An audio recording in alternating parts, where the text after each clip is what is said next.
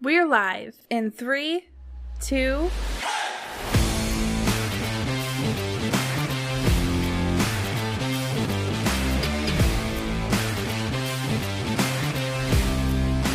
Welcome in to Leather Brains. It has been too dang long, gentlemen.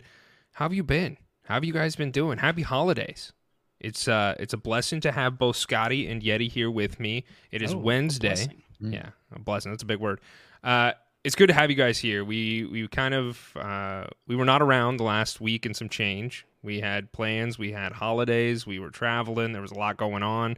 So we we took a little bit of a break, but we are back for episode 158 how did your guys' fantasy football champions championships fare out? Did you guys? I know that Scotty, you made it to the championship in at least one league that I am aware of, but uh, did you make it in any others?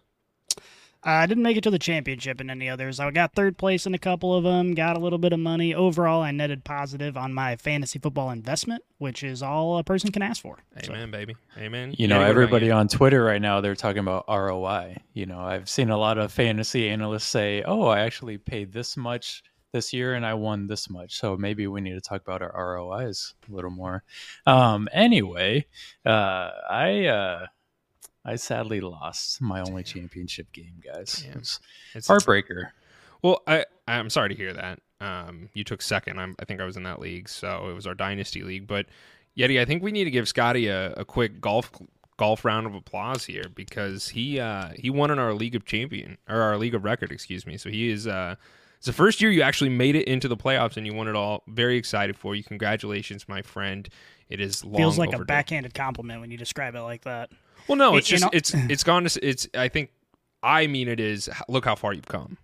Look how far you have come from not you know your fantasy football knowledge of years past to uh, you're doing a podcast and you you won the championship and you're the man. Yeah, well, I mean, obviously, you know, doing the podcast, I, I initially got involved in this podcast because you wanted to do a podcast, and I was like, ah, you know, I could be a part of that. And I didn't know ba- barely anything about fantasy football. I was a big NFL fan, big Chiefs fan forever, but fantasy football was kind of off my radar. Um, I will say now that over the last few years, you know, I, I'm in nine leagues this year, as I've said before, and I think that league of record is still one of the most competitive leagues that I'm in. Really? So it's it's it is everyone is pretty heavily involved in that league and I'm pretty impressed, especially now that I understand the game a little bit more. I'm pretty impressed with how much uh you know movement goes along in there and, and you know uh, people are knowledgeable. I don't, I don't know about you, but I feel like a proud dad over here. It's like watching our little boy start off as a you know a little runt of the family, and he's turned into a champion. Uh, I'm They still, grow up I'm still the runt of my family, unfortunately. yeah, we have a cool mustache. That's true. Yeah. Nobody else can say that. and you have a championship under your belt now. Amen. so. All right, gentlemen. brother. Today we are going to be recapping Week 17. That's not all. There's actually uh, we have a lot of catching up to do. Like I said, we've kind of we've taken a back seat to the show and we've been very busy. So I want to talk about the Lions Cowboys, of course, and the ending that happened there. We're going to talk about some Sean Payton slander, Justin Fields. What's the future look like for him? And then it, we're going to do playoff scenarios. You know, the fantasy football season is over, but that doesn't mean that we're done providing content and, and our analytical skills and all those other good things. So we're going to be talking about the playoff picture and the scenarios that are going to happen here rather quickly in the in the next weeks. So, and then to finish this thing off, we're going to do the brain busters. So if you guys have any questions, submit them in. We will answer them at the end of the show. Like I said, end of the fantasy season really sucks. Scotty, congratulations to you for winning our league of record. That is incredible, and I am so happy that one of us three could take the uh, take the trophy home. So uh, I'm really proud of you, man. I'm not your dad, but you know, like Yeti said, it's like a, it's a proud dad moment. Um, I also want to congratulate everybody else that won in fantasy football. I don't know if you guys had Puka Nacua as wide receiver five on the season, Raheem Mostert as RB three on the season, and Baker Mayfield as quarterback nine on the season. Uh, but those are all accurate, real fantasy stats for these players. They did it. I didn't have that on my bingo card, and I'm going to say most people probably didn't. So, congratulations to those of you that played the waiver wire this year and or hit on some late round drafts, draft capital because you guys won your games. If you are still playing fantasy football, however, and this is your last week, we will provide you absolutely no help. The only thing that I can tell you is this find a new league. Because if you are playing in week 18, you should not be in that, that league whatsoever. I'm going to say Blaine Gabbert and Carson Wentz as starting quarterbacks this week for fantasy football is a disgusting thing to do. It's disgusting to see. You don't want that. So go find some leagues that finish in week 17 so you can play your actual starters and not Blaine Gabbert. Find some new friends. That's my suggestion to you. I can't help you win in fantasy this week. With the, all that being said, let's talk about this Lions Cowboys ending. The game that happened this last week was absolutely devastating. I have been a pseudo Lions fan this year, and I felt like they got robbed of this win. I think everybody has seen the clips, they've seen what has happened. But just a quick recap: is Lions offensive tackle Taylor Decker was uh, checking in as an eligible checked in as an eligible receiver for the Lions. The Lions went for two. He caught the ball, and then uh, it was a trick play. The refs threw a flag, said he didn't check in when he very clearly did. So they ended up having a bunch of fuckery with the offsides. There was an offsides penalty, so it pushed them back. Then they went forward, and all this is to say that they tried to go for two again and they didn't get it. I was curious, as people who aren't the pseudo Lions fans like I am this year, Scotty, you have been a a um, a very tough critic of Dan Campbell. Would you have preferred that he would have kicked the extra point there and, and tried to stay in this game, or did you were you okay with him trying to go for two again? Yeah, I, I, mean, I could see it both ways. I don't feel overly strongly about it. I think analytics will tell you to kick the field goal after the penalty. Um, but ultimately, you can't fault a guy for saying, hey, you know, they went in with a game plan. They said, hey, if we get down to the wire, we're going to go for the win. That's how we've made it here this entire season. So I don't really blame him for sticking to his guns on that call. The one thing, you know, I've, I've been a very vocal critic of Dan Campbell, as you said. And the one thing that really pissed me he's always got something every game that pisses me off was his post game press conference. Obviously, they got screwed. You know, I don't think anyone can question that at this point in time. It really looks like they followed the rules to a T. But Dan Campbell, in his post game press conference, was asked about it. And he basically said, Well, he checked in. I don't want to talk about it anymore. Like, just threw a little temper tantrum on camera. You know, everybody complains when Patrick Mahomes does that, but nobody bats an eye when Dan Campbell does it. Um, so he found a way to piss me off. But as far as the call goes, you know, it is what it is. I I, I don't blame him for trying to win it. Yeah, and I, I kind of go back and forth on the decision myself, just because um, if you look at the analytics, you're supposed to kick the extra point, but when your offense is that hot and you can't stop the Cowboys on offense, it's like you might as well go for the for the win right then and there. And if all things were to go well for them, they would have got it pretty easily, right? If the referees wouldn't have fucked them over we would be talking about the Lions locked in as a two seed. But mm-hmm. instead, we're talking about this controversial call now. Yeah, and you, you said that you know the refs kind of fucked him over here. So Brad Allen, it's he is the the head officiant for that that crew. Um, they have been downgraded. They have been terrible this year. Not only did they fumble the bag in this Lions game, but they also ref the Chiefs game, the Chiefs Green Bay game, and uh, there was a very blatant missed pass interference call that was a key. It, the Chiefs were driving. It was a long ball to MVS. It was thrown to him, and the safety jumped on MVS's back. It was very clearly a pass interference call, and they didn't call it. So um, they're they're on the hot seat as they should be. And uh, you know this, they have kind of one more chance. I think is is what I've kind of deemed it for them. Um, they will be refing the the Steelers Ravens game this week, and if they do a terrible job, I don't know if Brad Allen's team is going to or crew is going to be around much longer, and they might dissipate or move them around because they have been pretty bad this year. And my question to you boys is, you know, we have had a revolving conversation about all refs this year.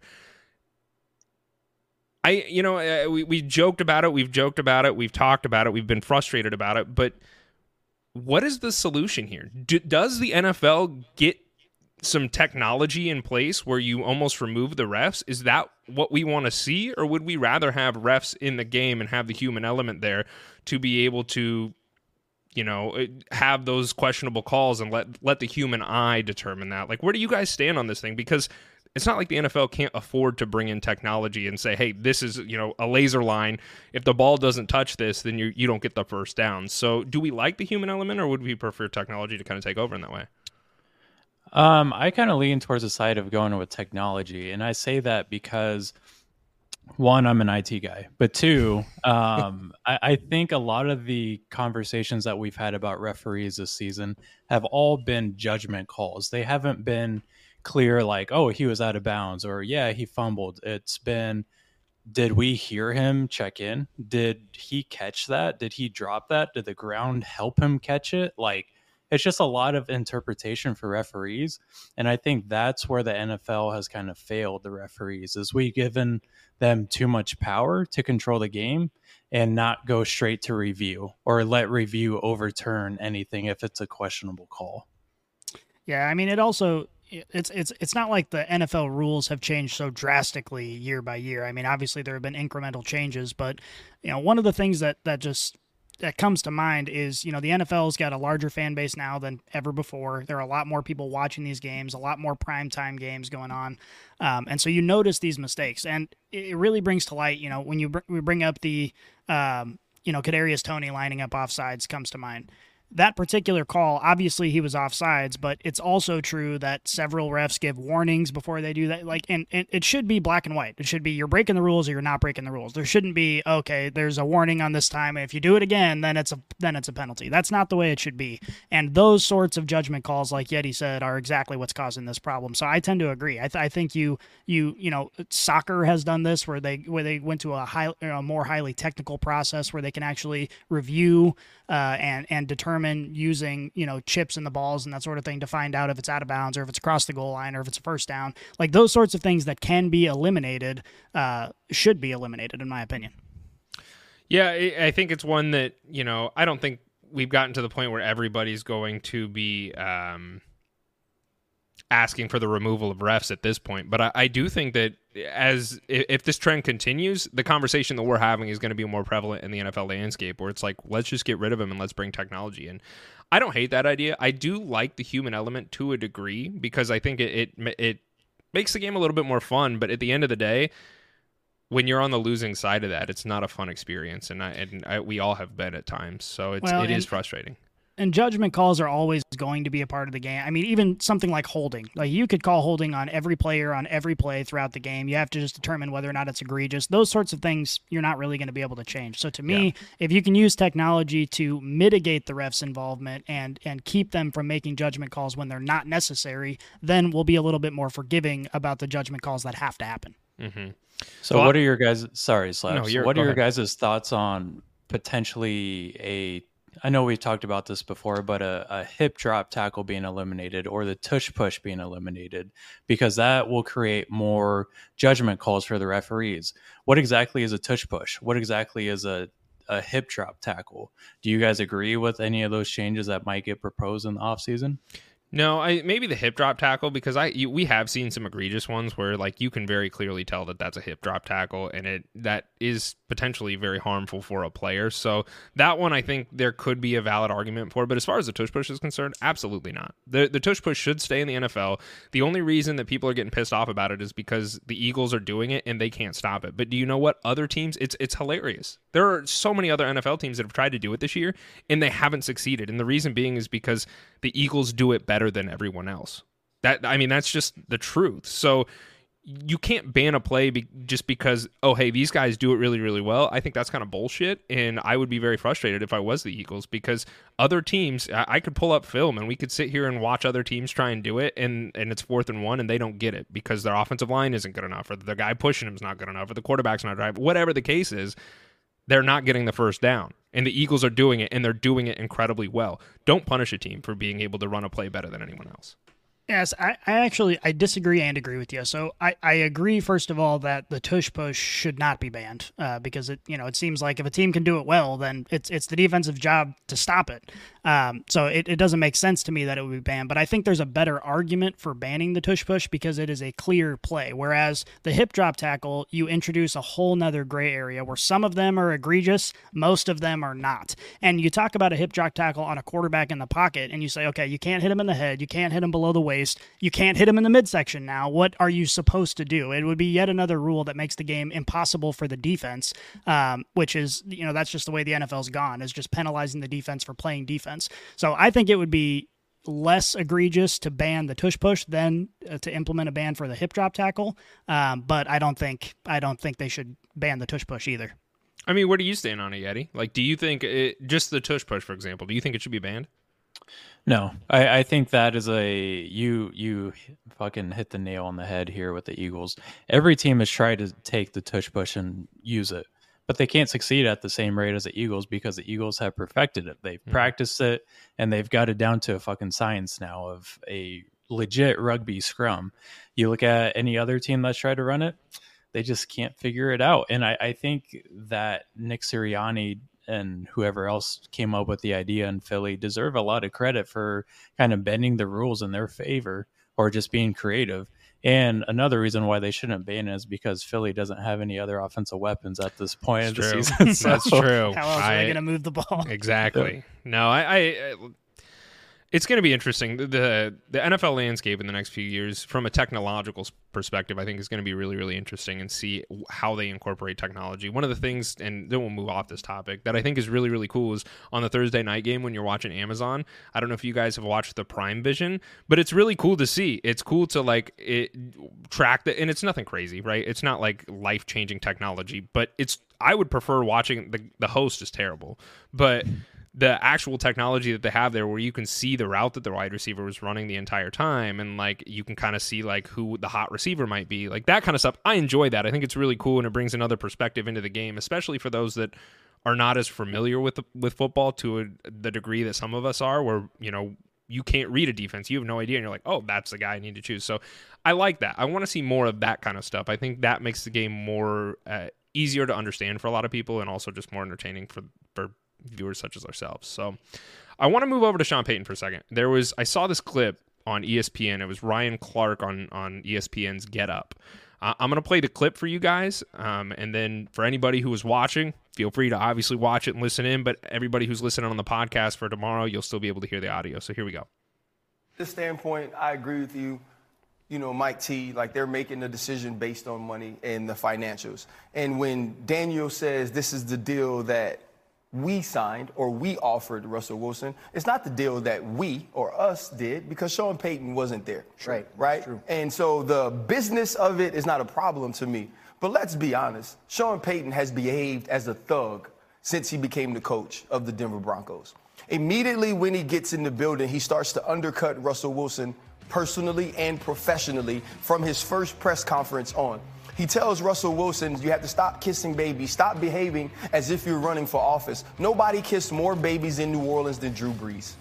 Mm. Period, point blank.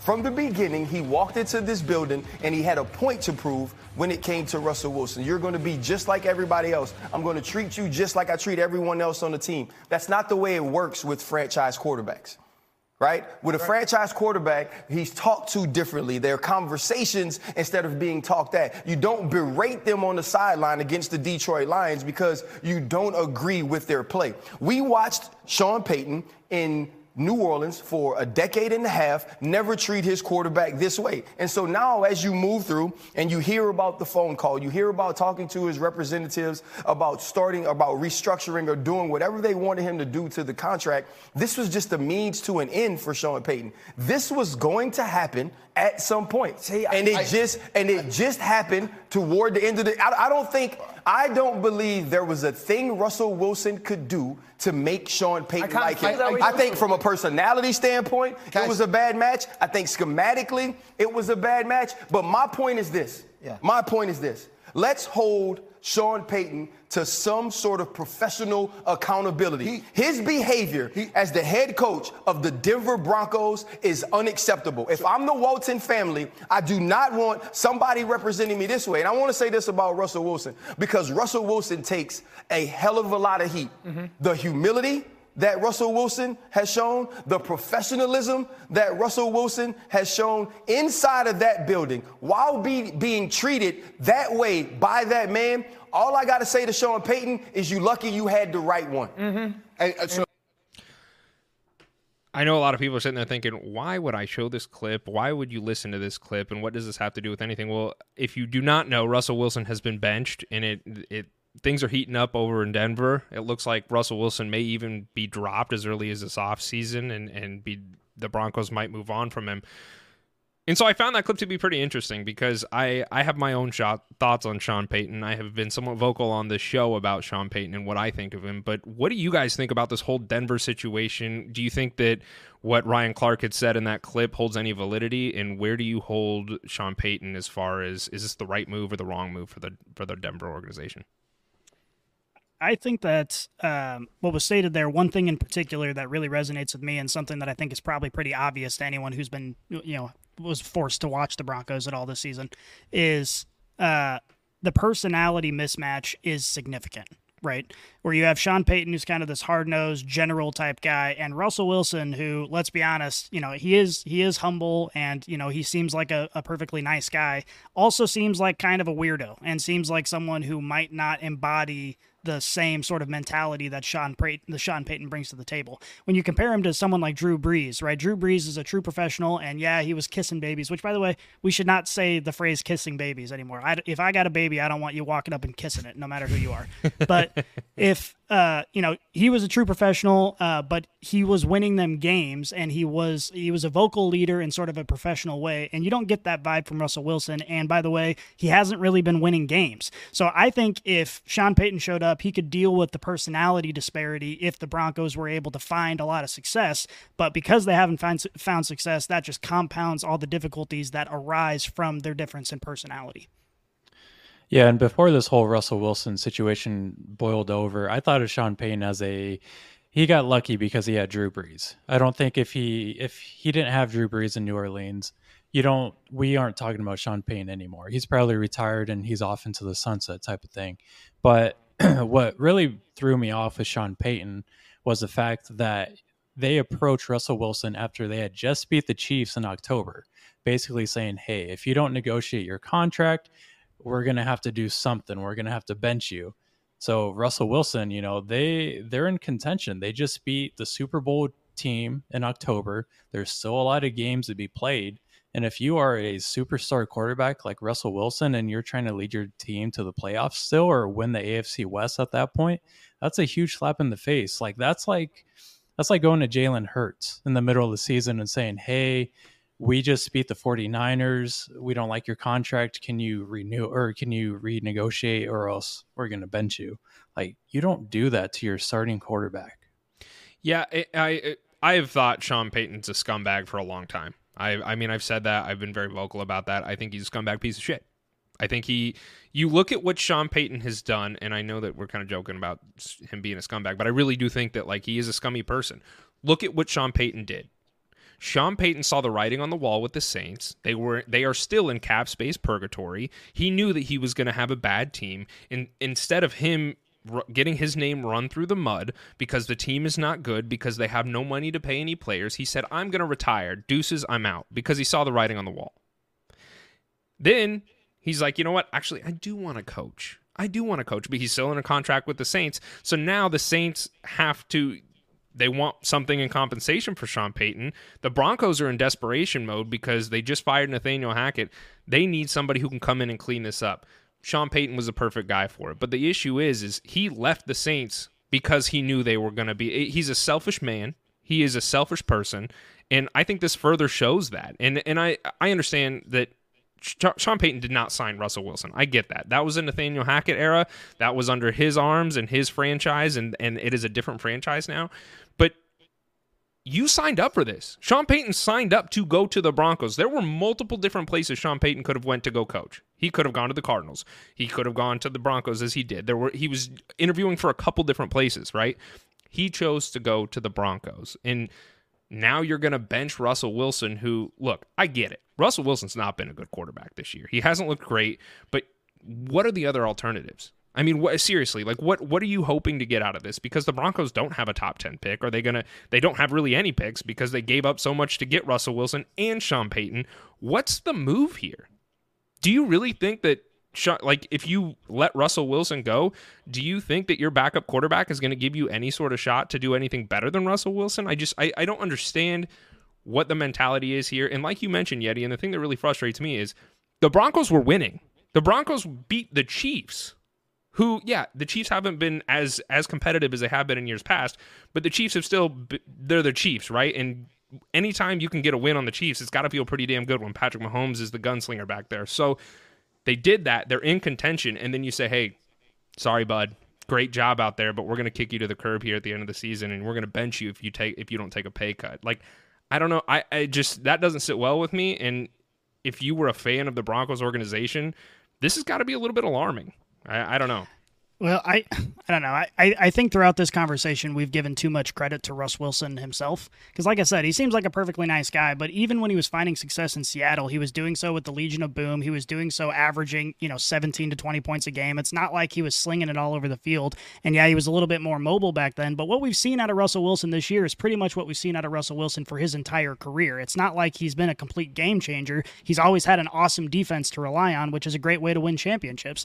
So, you know, to me, you look at Sean Payton, Sean Payton came in to be a wrecker of this organization. They needed that in the Broncos after last season. They needed someone to come in and say, okay, Russ, you're not getting your own office. Like, we're not doing all this silly, stupid shit. We're going to get down to business. And the reason they're benching him, at, least, you know, I'm not going to pretend like I'm an expert on this or I've read through all the fine print, but it seems to me that the reason they're benching him is because of, you know, they want to get rid of him, obviously, and they'll owe him a whole bunch of money if he ends up getting injured. We, we saw the same thing last year. Who, who was the quarterback last year that got benched for the same reason? Um, I'm drawing a blank now, but the, we, we saw the we saw the same thing out of a quarterback last year as well.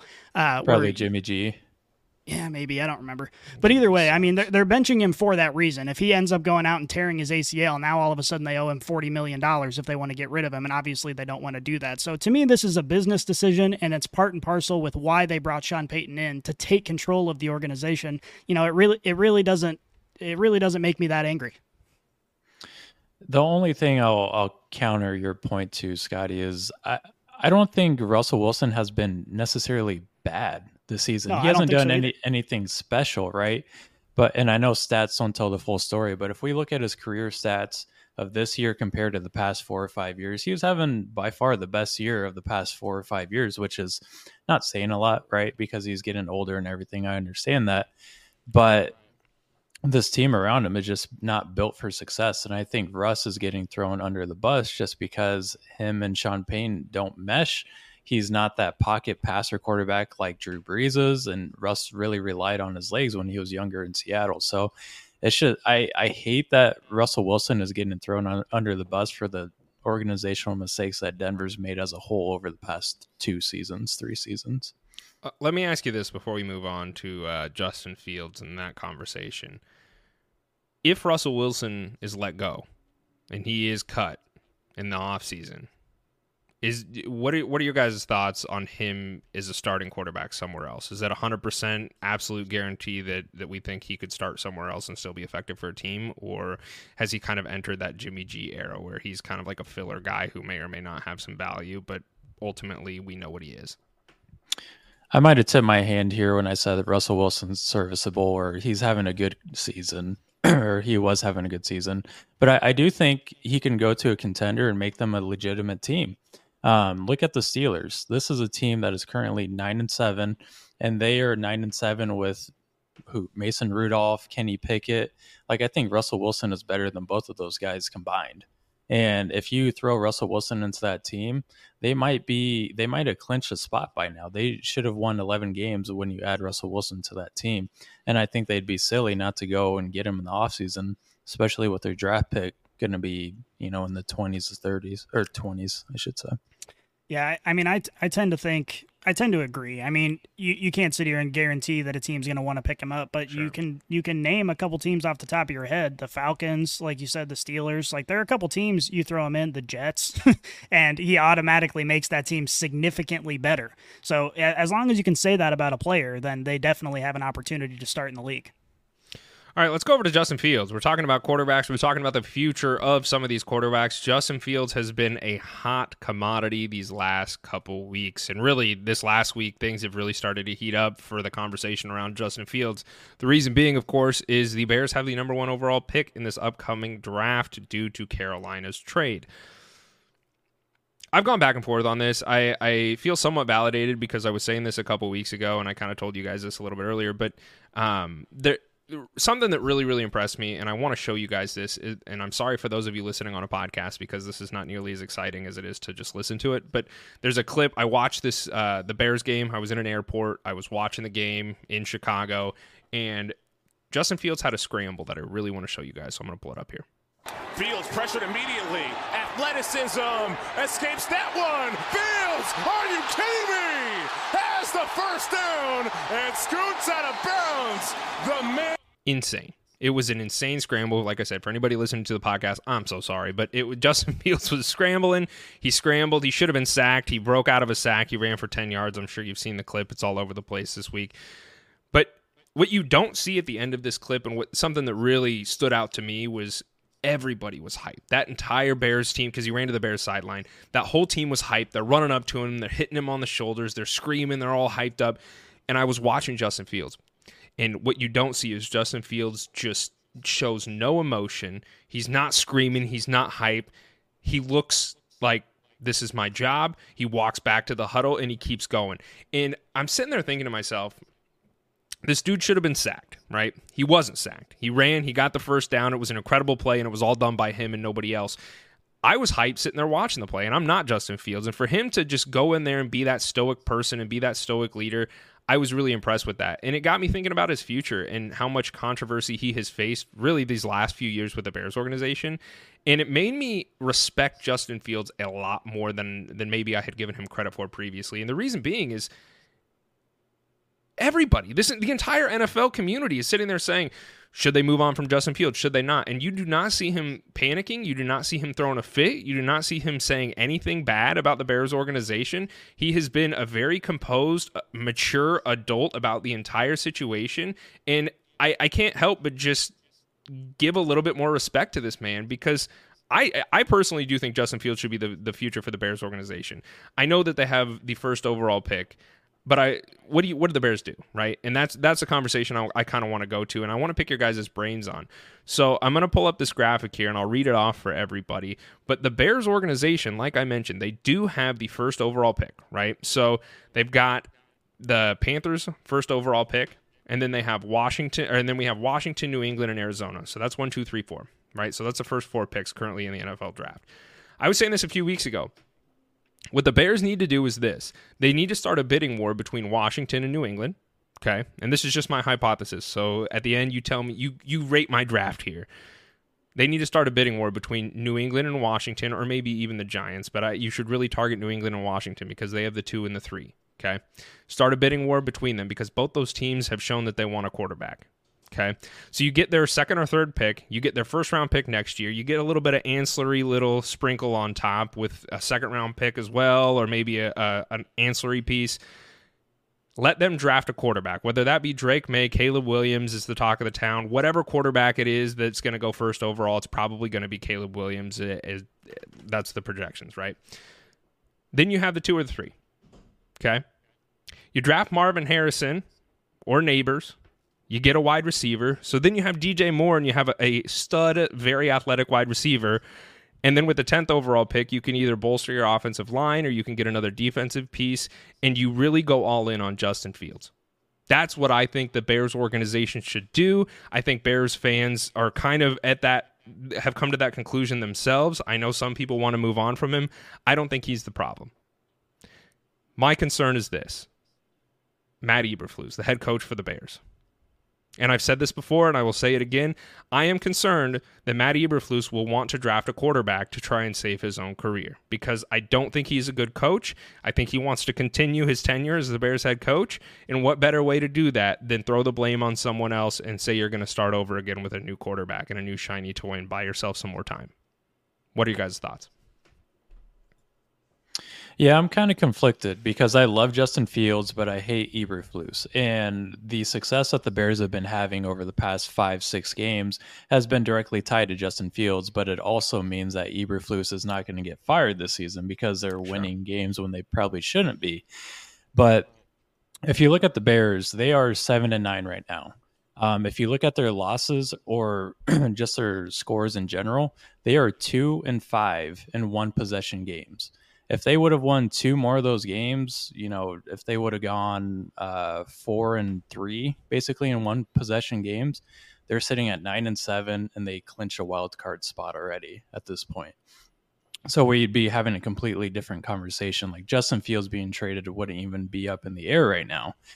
So, with all that being said, I think they would be silly to trade Justin Fields for what a second or a third round pick because he is on a rookie contract, which we've talked about. He has one year left on his contract after this season. So a team that would trade for him would basically get a steal Like if the Raiders, my team, if they traded for Justin Fields for a second round pick, I would take that all day. But when you're looking at the value of a first pick, the first overall pick, we've seen top three picks get traded um, over the past couple seasons, notably last year. The Bears, right? They traded Carolina, uh, the number one pick. In return, they got DJ Moore, the 2023 first, a second last year. They got the first pick this year, and then the 2025 second. But we've also seen this a couple years ago with the Trey Lance trade uh, from Three first round uh, picks. yeah, Miami to San Francisco. The Dolphins traded the number three pick, so not the number one, but the number three, and they got 2021, 2022, and 2023 first round pick. So you're potentially talking about the Bears getting at least two first round picks in addition to several other picks which sounds a lot more. And I know we're not playing Dynasty, but the value leans on keeping Justin Fields, right, and trading that first overall pick. And then, you know, they have Justin Fields for one more year on his contract. If they want to resign him, great. But if not, they'll have two first round picks next year, including their own. So they could potentially look to move on next year if Justin Fields does not have success with a rookie wide receiver and DJ Moore. Do you go ahead, Scotty? Well, I was just I was gonna 100% agree. I mean, this is something that we've talked about before, and I think we've all kind of been on the same page on this. Is that you you keep Justin Fields? I mean, this this clip illustrates it perfectly. When you're watching this clip, you know how many quarterbacks can you think of that can make that play over the last 10 years? Right? Maybe four come to mind. Uh, you know, you're, you're you're talking about Justin Fields, Lamar Jackson, you know, Zach Cam Wilson. Newton, and Michael Vick. yeah, Zach Wilson, depending on if he wears a headband. Um, but but yeah, I mean, that, it's an astonishing play. You see the talent that this guy has. Um, so to me, Uh, going to what Yeti said, it makes perfect sense to try and trade that first round pick, solidify Justin Fields for one more year, and then you have another out next year. It doesn't make sense to just trade him away right now. And the other thing on Eberflus, because you know we can say, okay, the Bears started winning games, and that's because of Justin Fields, and now Eberflus is getting the credit. Another big part of why they're winning games is because this defense has ratcheted up. Matt Eberflus is a defensive coach, so to me, I'm looking at the offensive coordinator. I'm looking at Luke Getsy, and I'm saying, hey, we need to replace Luke Getsy. Maybe Eberflus takes more of a, a step back and focuses entirely on the defense, lets a new young offensive coordinator come in and and put his thoughts to paper. But to me, you know, it makes perfect sense to keep Justin Fields, trade that first pick, and and just bring in a haul to set your organization up for the next five, ten years. And that's that's a really good point. Is you mentioned that Eberflus is a defensive coach, and their defense hasn't been terrible. They they've certainly gotten better. I think as the as the season has gone on, and, and if you get some more pieces around there, what could that defense really become? So, I, it's a good point. Maybe Lou Getsy needs to go. I, I think very clearly this offense is not clicking nearly as well as the Bears want it to. At times, it looks dilapidated. It looks like it's it's not complete, and you're not utilizing the talents that are Justin Fields properly. So. I think the Bears should keep Justin Fields. I think we're all kind of in that that uh, that mentality, and and I think we should be. I think Justin Fields is a lot better quarterback than people give him credit for, and I would like to see him stay with the Bears, and I would like to see them build around him and utilize his skill sets properly. And that is all that I have on Justin Fields. Let's talk about Arthur Smith, Scotty. I know you love talking about Arthur Smith. Love it. Yeah, I just wanted to touch on the Falcons situation here, and we're going to get more in depth with the uh, the playoff situations uh, with Yeti segment coming up. But I just wanted to touch on this. Um, the Falcons can still technically make the playoffs as of right now, which theoretically would save Arthur Smith's job. All they have to do is they they need Tampa Bay to lose to the Panthers, which you know, yikes on that front. That seems like it's not going to happen. And then the Falcons also have to beat the Saints coming off of one of their best games of the season, which also seems like, you know, a, a pretty far long shot. Um, if they manage both if those both those things happen as unlikely as they be they will be just the seventh team in nfl history to make the postseason with a losing record which tells you Wow. the state of the division um, my opinion, Arthur Smith is done. I think we've been talking about it all season. We want him gone uh, for a whole lot of reasons, many of Hell which are fantasy related. But we, you know, we want Arthur Smith gone. I don't think they're going to make the playoffs. It would take a miracle for that to happen. I think Arthur Smith is done. And I know Hunter, you obviously agree with that, but Yeti, you see, you're you're the more rational person here on this podcast. What? I wanted to pick your brain. Yeah, I I agree with you, Scotty. I think we have seen enough of Arthur Smith over the past three seasons. Um, over the first, so in 2021 and 2022, the Falcons have finished both seven and ten in, in both seasons. If they lose this week, they will finish seven and ten for a third straight year. And I think that we've seen what we we need to from Arthur Smith. And there's no progression in this offense. Which is Um, crazy. I just want to pause you for a second. It's crazy to think about that. Think of the weapons that they've added on this team. They've bolstered the offensive line. Their defense has made a lot of improvements, added Kyle Pitts, added Drake London, added Bijan Robinson, and they're in the exact same position. That's crazy. And they have a top 10 defense right now. If you look at it from a scoring perspective, they have a top 10 defense and they're sitting at seven and nine in the worst conference or the worst division in the NFL, which says all that you that that speaks volumes right there. So I agree. Arthur Smith needs to be left in um, New Orleans. I think they're playing in New Orleans, hopefully. Um, if not, leave him in the street in Atlanta. Let Atlanta beat him up. Um, but you look at the future of this Falcons team, I think it's bright without Arthur Smith. They have a top 10 pick as of right now. They're sitting at number nine in the draft order, so they're sitting pretty, and they don't really need anything on the offensive uh, offensive side of the ball except the quarterback, right? We we know that very clearly.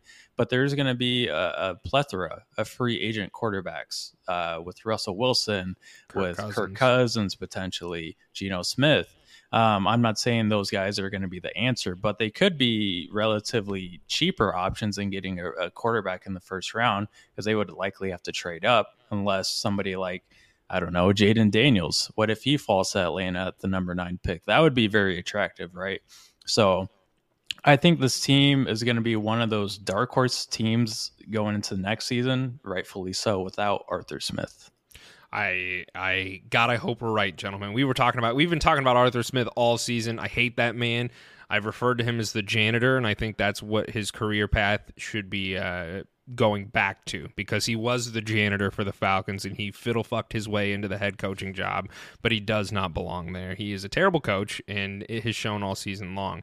My biggest fear was they were going to make the playoffs, and that was going to solidify him and buy him more time. Thankfully, it sounds like uh, that might not be the case anymore, and I'm all there for it. So I'm pretty excited about it. Screw you, Arthur Smith. You uh, have ruined Bijan Robinson's rookie year, and I think you're a scumbag.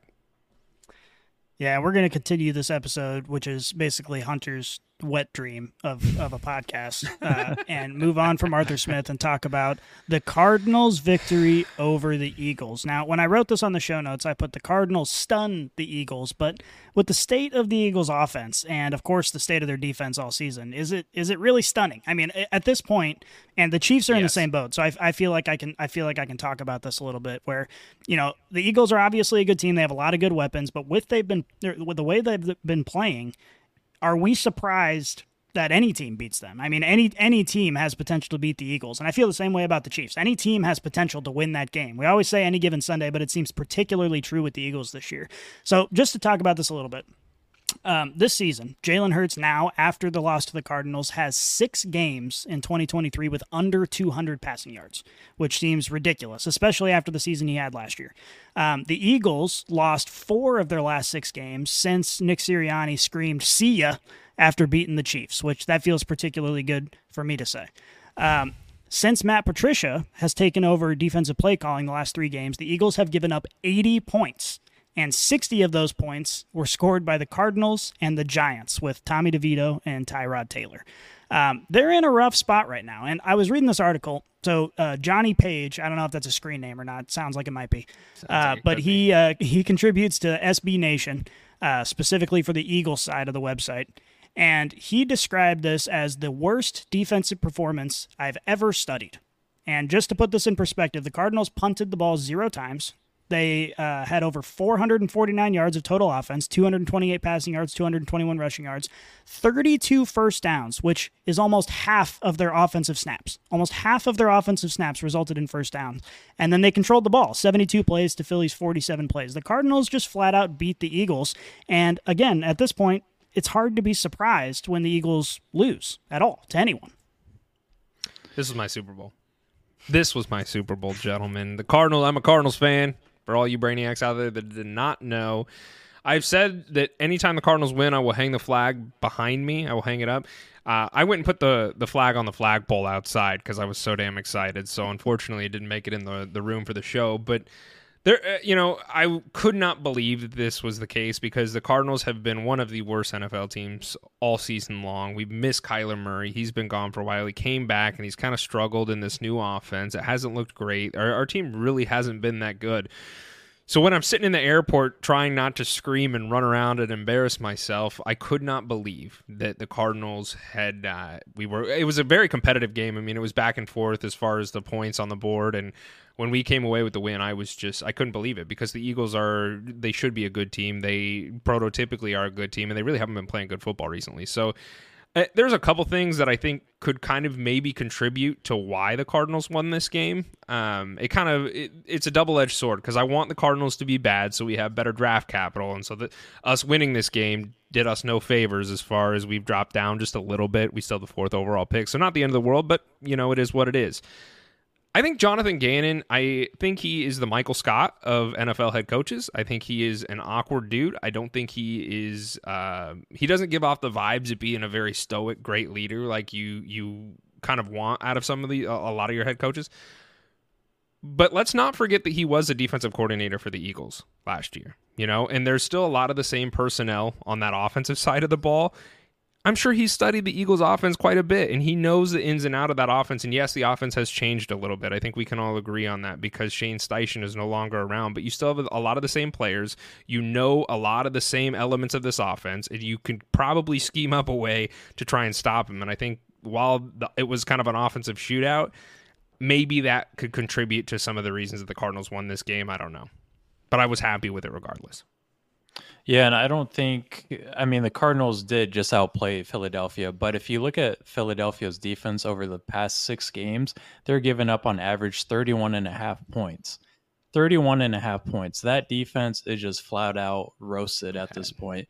Um, I know they they lost their defensive coordinator, but if you look at their guys, I think it's just a lack of effort at this point because we've talked about this defense at, at, the beginning of the season. They looked good. Their rush defense was stout. Nobody could run on them. But man, I, I feel like the D line has just given up on the run. They they can't stop anybody on the ground, and they're trying to. They have good pass rushers, but they can't rush a passer when their secondary is trash. Uh, Bradberry's taken a step back, who was one of their best DBs last year. They've been without Darius Slay for a couple games, but I think even without or with Darius Slay, that defense which is struggling. And Jalen Hurts, we know he hasn't been right all season. I don't know if he's hurt. I'm not going to use that as an excuse, but this whole offense has just fallen off the face of the earth after AJ Brown went on that incredible run. Where where is he gone? He's he went from averaging 112 yards a game through his breakout to averaging less than 60 yards per game afterwards. So what is going on? And now we have controversy in the locker room about AJ Smith or AJ Brown being a cancer in the locker room. He's dividing everybody. Man, this team just feels like it's a dumpster fire at this point. and going into the playoffs, that is the last place you want to be.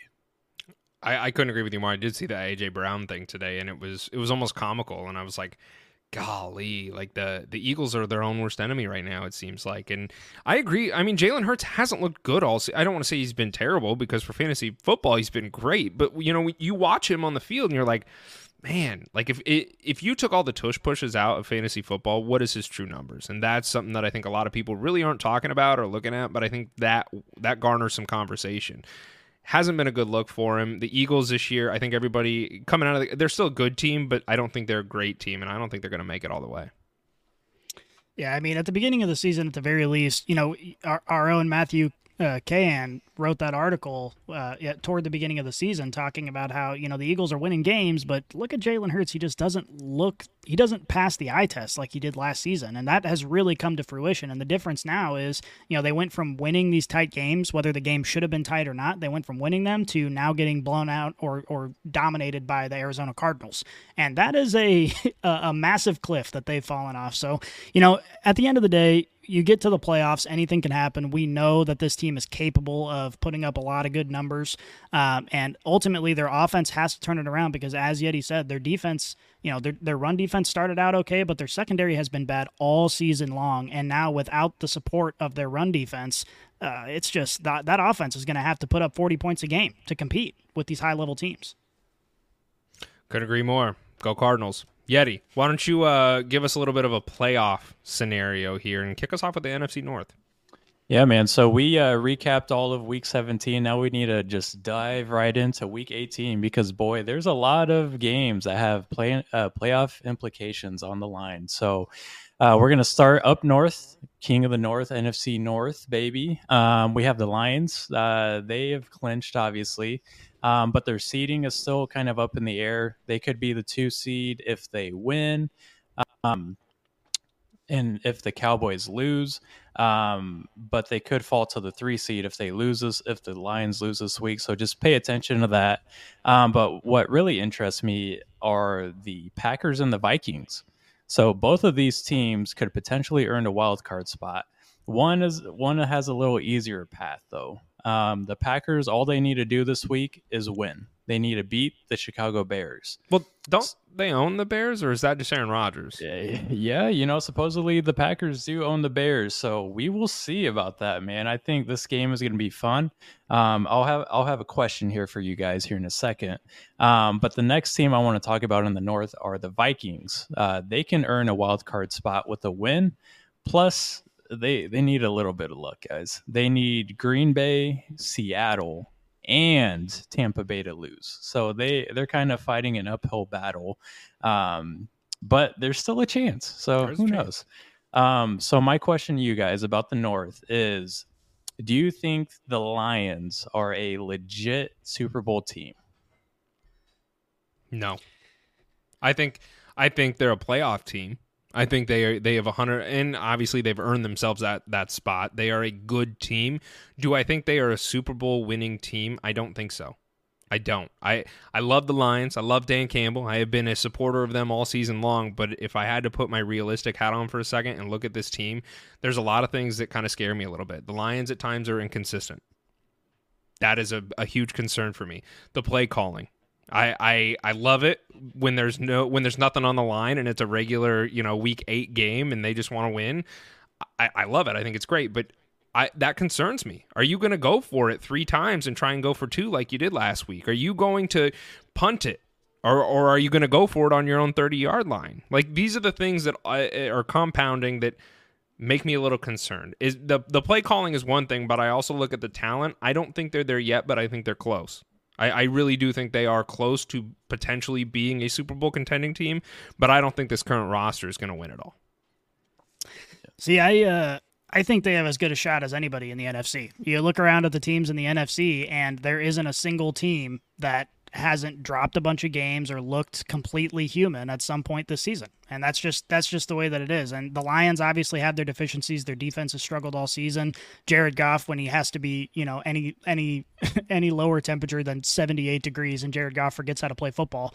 But you know they have those weaknesses, but they've also shown they can compete with the best of them. And you know, look around at, at Dallas, and they're kind of fraudulent. And obviously, San Francisco's dropped a couple games that you know were worrisome. Um, the Eagles look rough. I mean, there's just not a single team in the NFC that I'm looking at and saying they are the definitive, the, the definitive favorites at this point in time. Obviously, San Francisco's got the highest the highest regard on that front, but but still, I mean, anything could happen, especially in the NFC in 2023.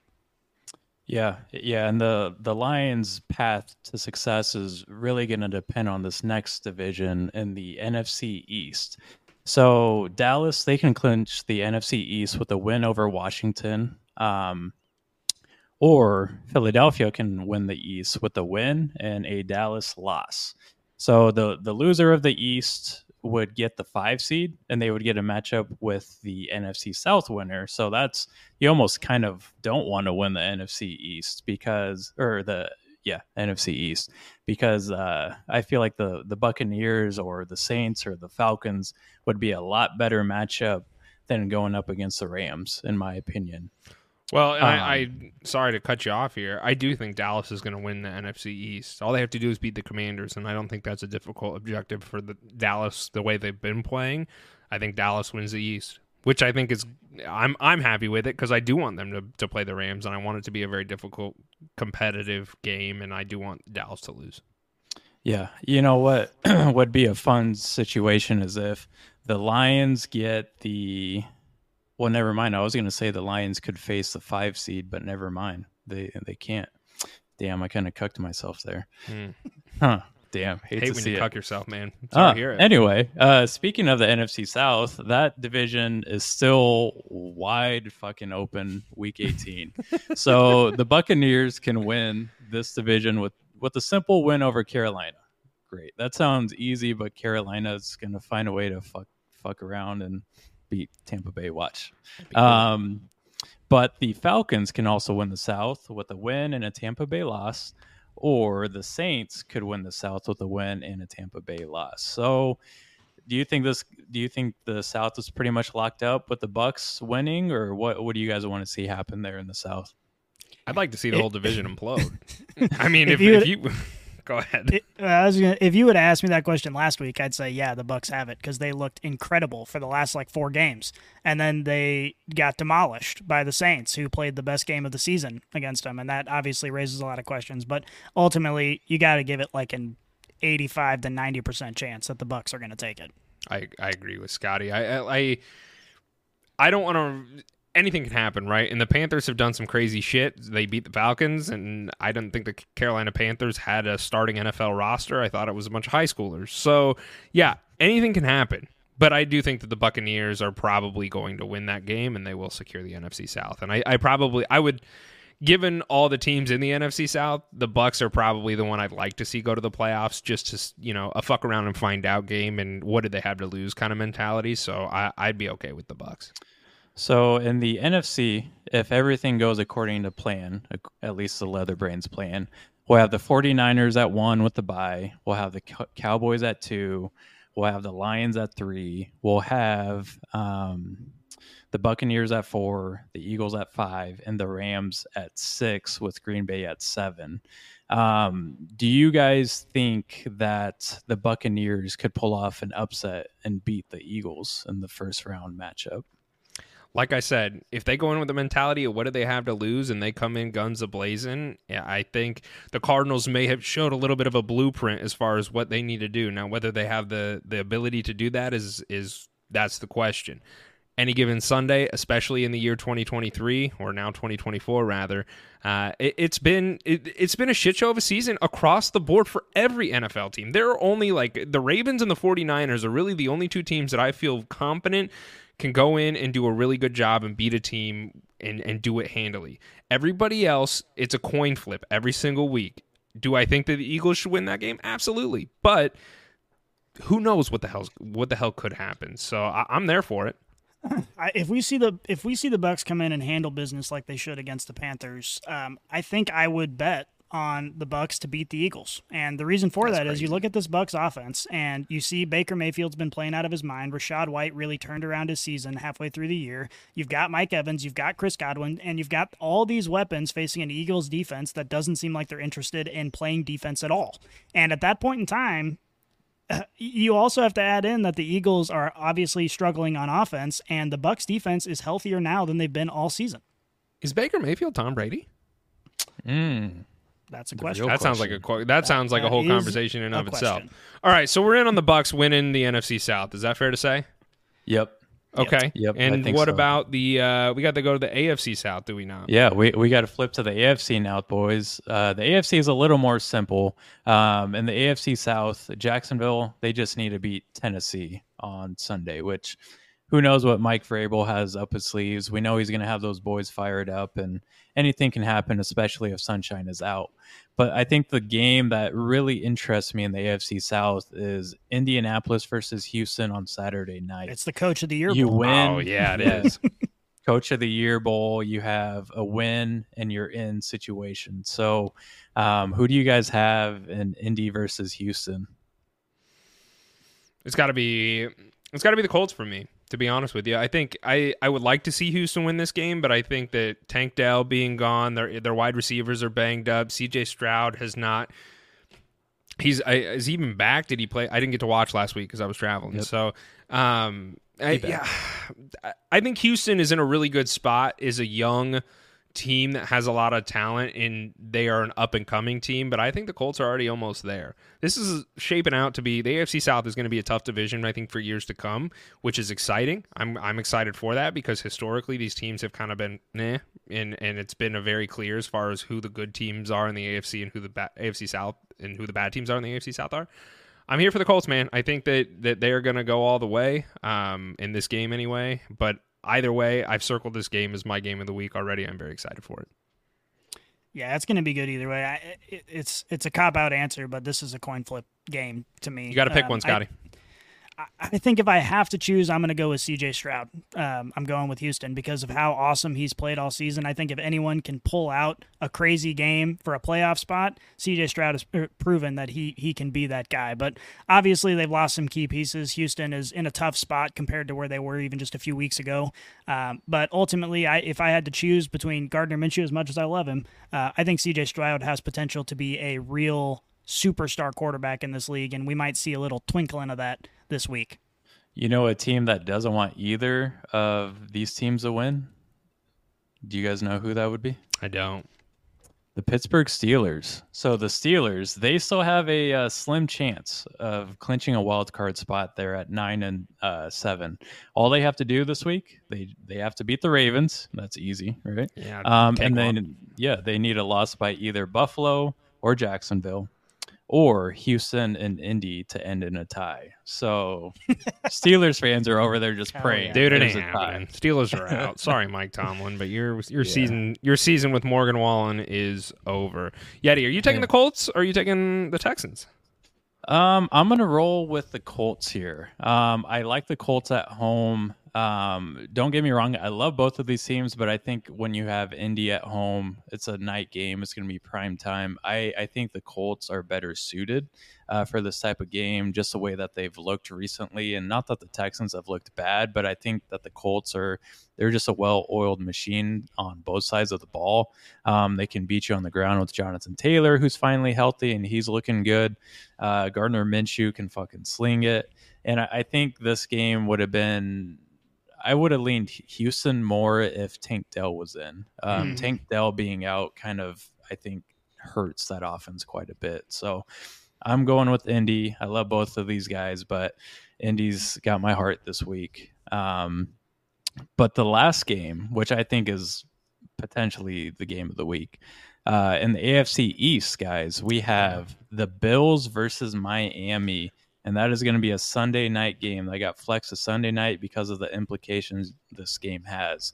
Uh, the Bills or Miami can win the AFC East with a win, obviously. Um, but the crazy thing is, is that the Bills can either win and be a two seed, or they can miss the playoffs with the loss. so Wild. yeah, that's that's wild. I mean, that as is a, fucking as a nuts. ten win team, you could potentially miss the playoffs, but in the NFC, you have a team that's going to have nine wins, winning a fucking division. You might have a team. Yeah, you might have a team with a losing record make the playoffs this year. Yep.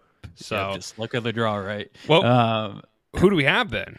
I mean, let's let's talk This is a big question. This is a huge and we'll start with you, Yeti. You're the guy who's reading off the AFC East here. Who's going to win this game?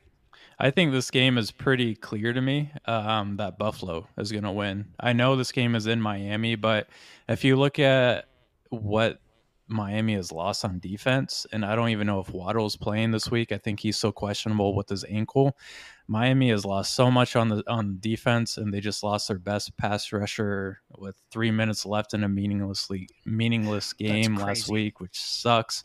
Um, and Tua, he's never beaten Buffalo. I think, well, he's beaten them once in his career, and I don't think they can get it done this week. Uh, Buffalo just looks like a well-oiled machine since they uh, fired their old offensive coordinator. Joe Brady has Josh Allen playing like a lunatic back there, which I'd love to see. Um, we've seen James Cook kind of blow up. I, I just don't think teams want to play Buffalo right now, and uh, I can't wait for them to get the two seed. It's crazy how full circle we've come. D- How many weeks ago did we say that we were writing off Buffalo completely? it's like, Yeah. like it wasn't I- that long ago. welcome to the NFL season this year. I mean, that's that is where we have been. Is like teams look terrible and then they they have a revival and then they're terrible again and then they lose some pieces and they still figure a way out to get it done. I mean, it's just it's it's across the board and it's not just the Bills. It's every single NFL team this year has really been aside from I think the 49ers and Ravens have just been like a I have no fucking clue if we're going to go out and win this week. Good luck, guys. I can't wait to watch. And that, that has been the mantra of every single NFL team this year. So I also have the Bills winning this game.